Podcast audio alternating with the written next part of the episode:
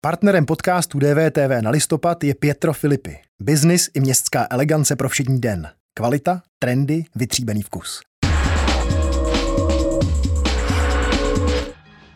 Když tady ta současná vláda plánuje to snížení DPH u energií na nulu a také v pátek představí to, jakým způsobem zastropují ty zálohy, tak až vy se dostanete do vlády, tak to zrušíte? Takto. Zastropování záloh je odložení toho řešení, které bude muset přijít někdy na konci třeba prvního kvartálu. Té babičce, tomu seniorovi nebo mamince samoživitelce, které ty zálohy skočily z těch 2 500, jak jsem tady říkal, například těch 15 a někdy i více tisíc korun. Já mám případy lidí, kteří mě poslali i třeba 21 000 korunové zálohy měsíční. Tak těm to, co představila vláda Andreje Babiše, v zásadě nic, žádné řešení nepřináší přes snížení DPH. To je upřímně, to je jako naprosto jako minimální pomoc. A vyhodíme ze státního rozpočtu někdy kolem 20 až 25 miliard korun, pokud bychom to nechali v příštím roce. Takže my s tím DPH jako s nástrojem nechceme pracovat, to není ta cesta. My chceme pracovat s tou adresnou přímou pomocí vůči těm, u kterých se to zdražení tak brutálním způsobem projevuje. Babišova vláda to schválila na celý příští rok. Takže to zrušíte? Tato opatření zrušíte? V případě DPH jednoznačně ano, protože to je plýtvání peněz ze státního rozpočtu a naprosto míjení se tou pomocí těm, kteří to opravdu potřebují. A když jste zmínil to zastropování záloh jenom oddálením toho problému, tak to taky zrušíte?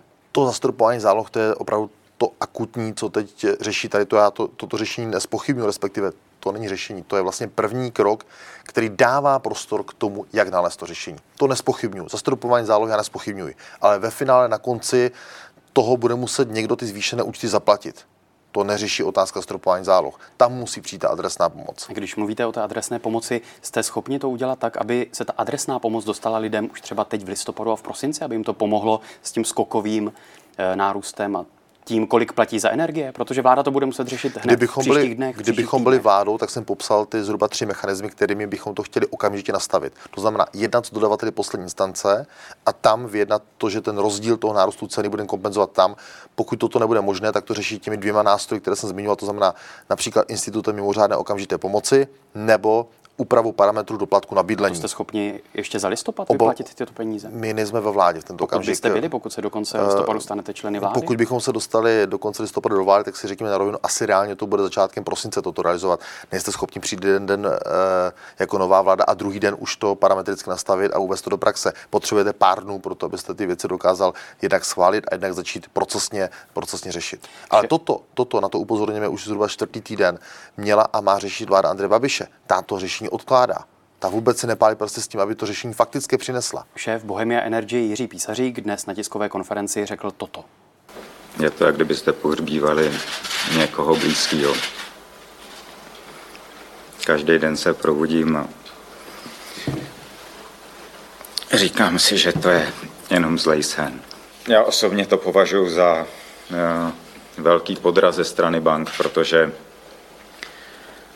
ty roky, kdy jsme jejich financování nepotřebovali a kdy jsme platili jejich úvěry, které jsme měli poskytnuté, tak nebyl žádný problém. A v okamžiku, kdy jsme je potřebovali, tak byl najednou konec.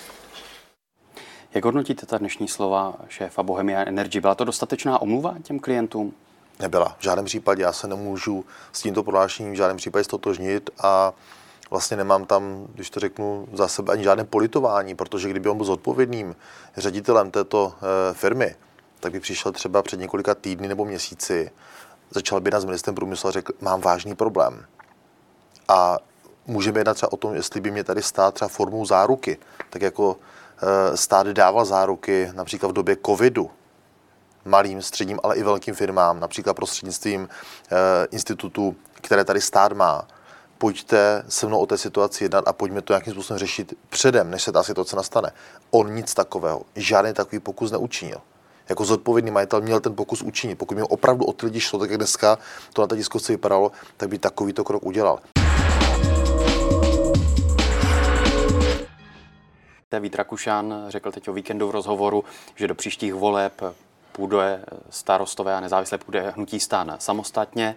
Petr Gazdík dneska mluvil v rozhovoru pro Novinky, že Ivan Bartoš byl v debatách podprůměrný. Už před časem Mikuláš Peksa z Pirátů europoslanec mluvil o podvodu partnera a že by měl tedy následovat rozvod. Jsou ty jejich vztahy teď toxické? Dá se to tak popsat? Nevím, jestli bych podepsal dneska koaliční smlouvu, tak nevím, jestli bych použil slovo toxické, ale k tomu prohlášení Víta Rakušana. Tak potom, co se stalo, teď myslím to kroužkování a vlastně to obrácení toho gardu v té koalici ve prospěch kandidátů hnutí STAN a v neprospěch Pirátů, přestože jaký měli ambice. A ten následný konflikt, jak mezi vedením těch stran, tak si myslím, že skrz celou strukturu obou dvou těch politických stran a hnutí ten konflikt jako bobtnal a bobtná. Tak bylo podle mého názoru zjevný, že pokud to neudělá, pokud něco takového neřekne někdo ze STANu, to, co řekl Vít Rakušan, tak stejně je otázka dnů nebo týdnů, než k něčemu takovému dojdou Piráti, protože ta matematika je jednoduchá a všichni v té pirátské straně si dokážou spočítat, že by, kdyby kandidovali sami, tak by měli 9, 10, 11, možná 12%. A bylo by jich tam 25 nebo 27. A takhle jsou tam 4. Že? A myslím si, že mají dost odborníků, jak uvnitř strany, tak kolem té strany, kteří dokážou analyzovat ten výsledek a co se vlastně přesně stalo. A s takovým výsledkem nemůžete udělat nic jiného, než se rozhodnout, že kandidovat budete příště sami.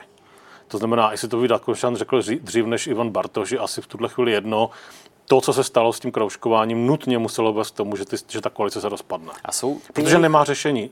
Ten problém nemá řešení. No, koalice se rozpadne, říkáte, a je to největší strašák nebo největší kámen úrazu i pro to budoucí vládnutí, pro tu budoucí vládu? Ne, nemyslím si. Myslím si, že to, že se rozpadne ta koalice a ty dvě strany deklarujou, že v příštích volbách, ať budou kdykoliv, budou kandidovat každá zvlášť.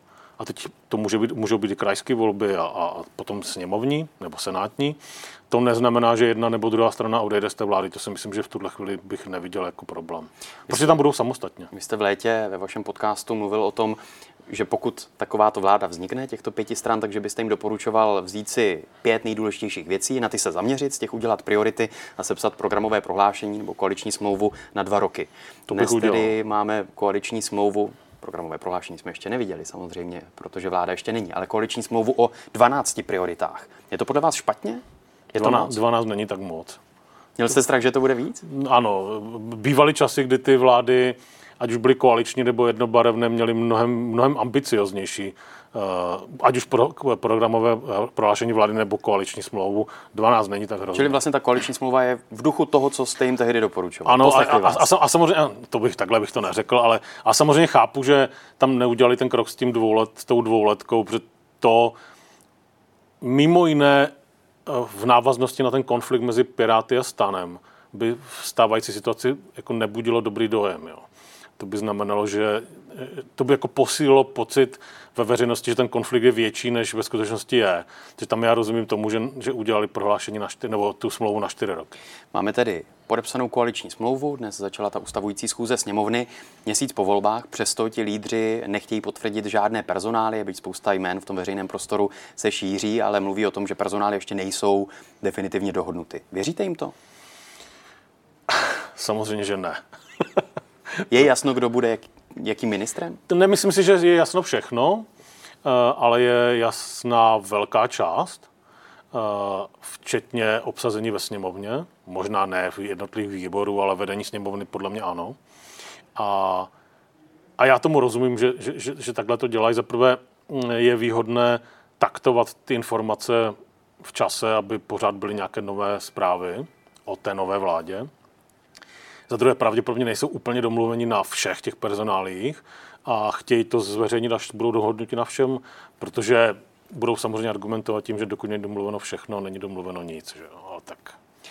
Klíčové věci podle mě domluveno. Že to nechtějí zveřejňovat i proto, že Andrej Babiš už se tváří částečně, jako by byl v opozici, že prostě se spoustu věcí, třeba co se týče zdravotnictví, tak už se snaží vtahovat tu novou vládu do té odpovědnosti? To nevím, ale myslím si, že by se to netýkalo všech těch rezortů, že by se to týkalo jenom těch, kde ho to nějak pálí, a zdravotnictví je jedna z těch věcí, kde samozřejmě on viditelně se od prvního dne, kdy bylo zřejmé, že ty volby prohrál, tak se snaží se z té zodpovědnosti vyvléct jako každým svým prohlášením. Člen konzilia Pavel Pafko v Českém rozhlase upřesnil tu diagnózu, řekl, že prezident trpí cirhózou jater. Vás jako bývalého šéfa lékařského konzilia Miloše Zemana překvapila ta diagnóza? No, mě překvapilo jeho vyjádření, ale myslím si, že překvapilo i ostatní členy toho konzilia, pokud jsem zaslechl. Protože se dohodli na tom, že někdo se bude vyjadřovat, jednak ředitel nemocnice a jednak pan rektor Zíma. Na tom byla dohoda a většinou, když jsme měli konzilium u prezidentů, u těch všech předchozích, tak to všichni dodržovali. Čili porušil Pavel Pafko lékařské tajemství? Nechci to říkat přímo, ale myslím si, že se dohodlo to konzilium na něčem jiném. Čili porušil tu dohodu, podle vašeho názoru nebo podle té vaší zkušenosti? Nejsem v konziliu, nevím, jestli jemu dali možnost, aby se vyjadřoval, ale myslím si, že tomu tak není. A když se vrátím k té mé otázce, vy jste byl šéfem lékařského konzilia Miloše Zemana zhruba 3 roky. Překvapilo vás to tedy, o čem mluví Pavel Pafko a i to vlastně, v jakém stavu je teď současně prezident Miloš Zeman? Víte, já jsem byl členem nebo šéfem konzilií vlastně všech 3 prezidentů a dokonce i premiéra Miloše Zemana v roce 2001, 11. září. A my jsme se vždycky domlouvali s prezidenty, i co můžeme říct, co chtějí, protože jde o lékařské tajemství, s čím souhlasí, aby bylo řečeno. Samozřejmě teď byla situace trošičku jinak, protože Miloš Zeman jeden čas nebyl asi schopen reagovat a vyjadřovat se k tomu, i když teď si myslím, že to bylo možné s ním konzultovat. Prezident opakovaně mluvil i třeba ve volební kampani, v první volební kampani prezidentské v roce 2013 o tom, kolik vypije alkoholu, i to nějakým způsobem kvantifikoval. Tak vlastně i proto se ptám na tu překvapivost té informace o tom jaterním onemocnění. Jestli ta diagnóza k tomu směřovala i v těch letech, jak vy jste ho znal, nebo když jste byl šéfem konzília? No, já jsem byl v roce 2001, u něj to byl ministerský předseda a potom 2013 až 2016. Pan prezident, jeho největším problémem byl diabetes, cukrovka a všechno, co s tím bylo spojeno, to znamená neuropatie dolních končetin. A samozřejmě my jsme mu doporučovali výrazně omezit alkohol, výrazně omezit kouření.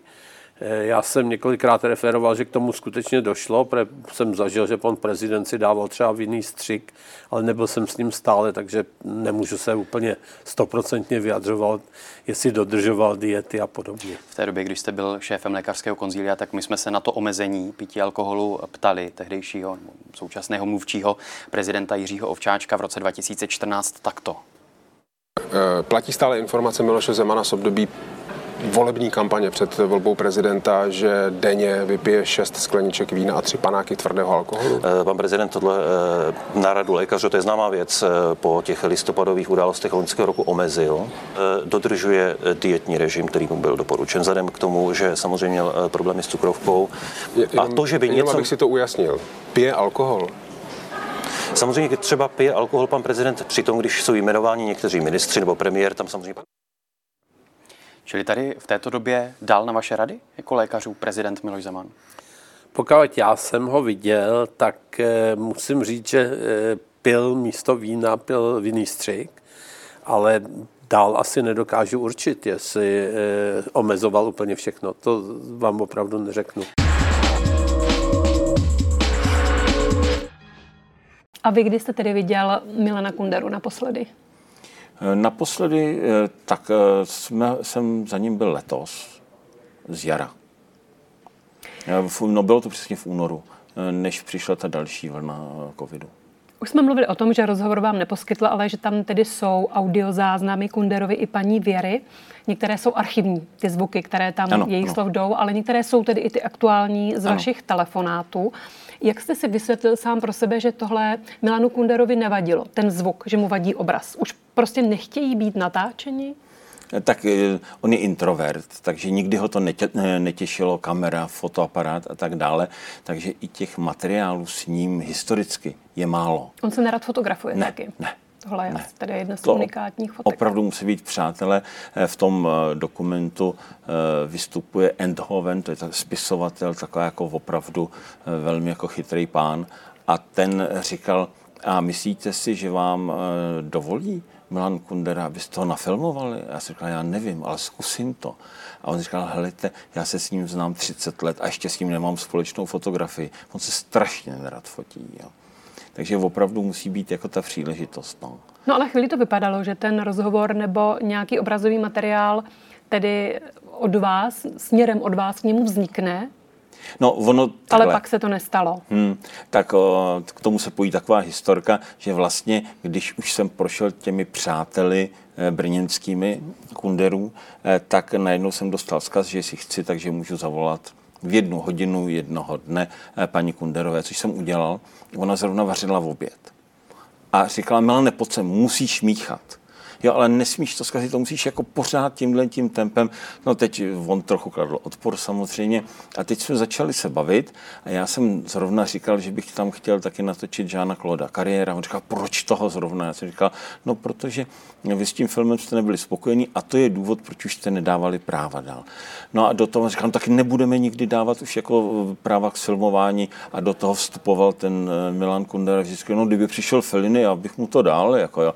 A najednou byla docela legrace, taková je atmosféra a celá ta debata skončila tím, že najednou, protože jsme se dost zakecali, tak najednou přišla paní Kunderová do té kuchyně a říkala, tak a máme po obědě. Ty si, Milane, nemíchal. No a já jsem si říkal, tak to je vlastně výborný, mají jsme se pro humor, to půjde, to chce jenom trpělivost a tak, aby mi věřili, že použiju to, co jim nebude vadit. Takže ten souhlas spíš jsem chtěl jako s těmi záběry, nikoli s obsahem. No a co se tedy stalo, že nakonec zůstalo jen u těch telefonátů? Že se to neposunulo dál? Jo. No, totiž krátce po tom telefonátu měl úraz, vošklivý úraz Milan Kundera, kdy na 3krát měl zlomenou stehenní kost, oni mu dali plnou anestezii a všechno vlastně se zdravotně začalo komplikovat, takže dlouho to nemohl rozchodit, nesrůstalo to a tak dále, zkrátka zdravotní komplikace. A no, tak když vám není dobře, tak nechcete jít před kameru. Což chápu lidsky. Ano, chápu to. Na druhou stranu, vy jako tvůrce na té druhé straně, nebo nikoliv na druhé straně nějaké antagonistické, ale prostě jste na té druhé straně toho tvůrce, který usiluje o to, tam toho aktéra mít. To, že jste byl kousíček předtím ho tam mít a nakonec se to nepovedlo, co to s vámi dělalo? Já dokonce mám záběr. Ale nepoužil jsem ho, protože vím, že by je to netěšilo.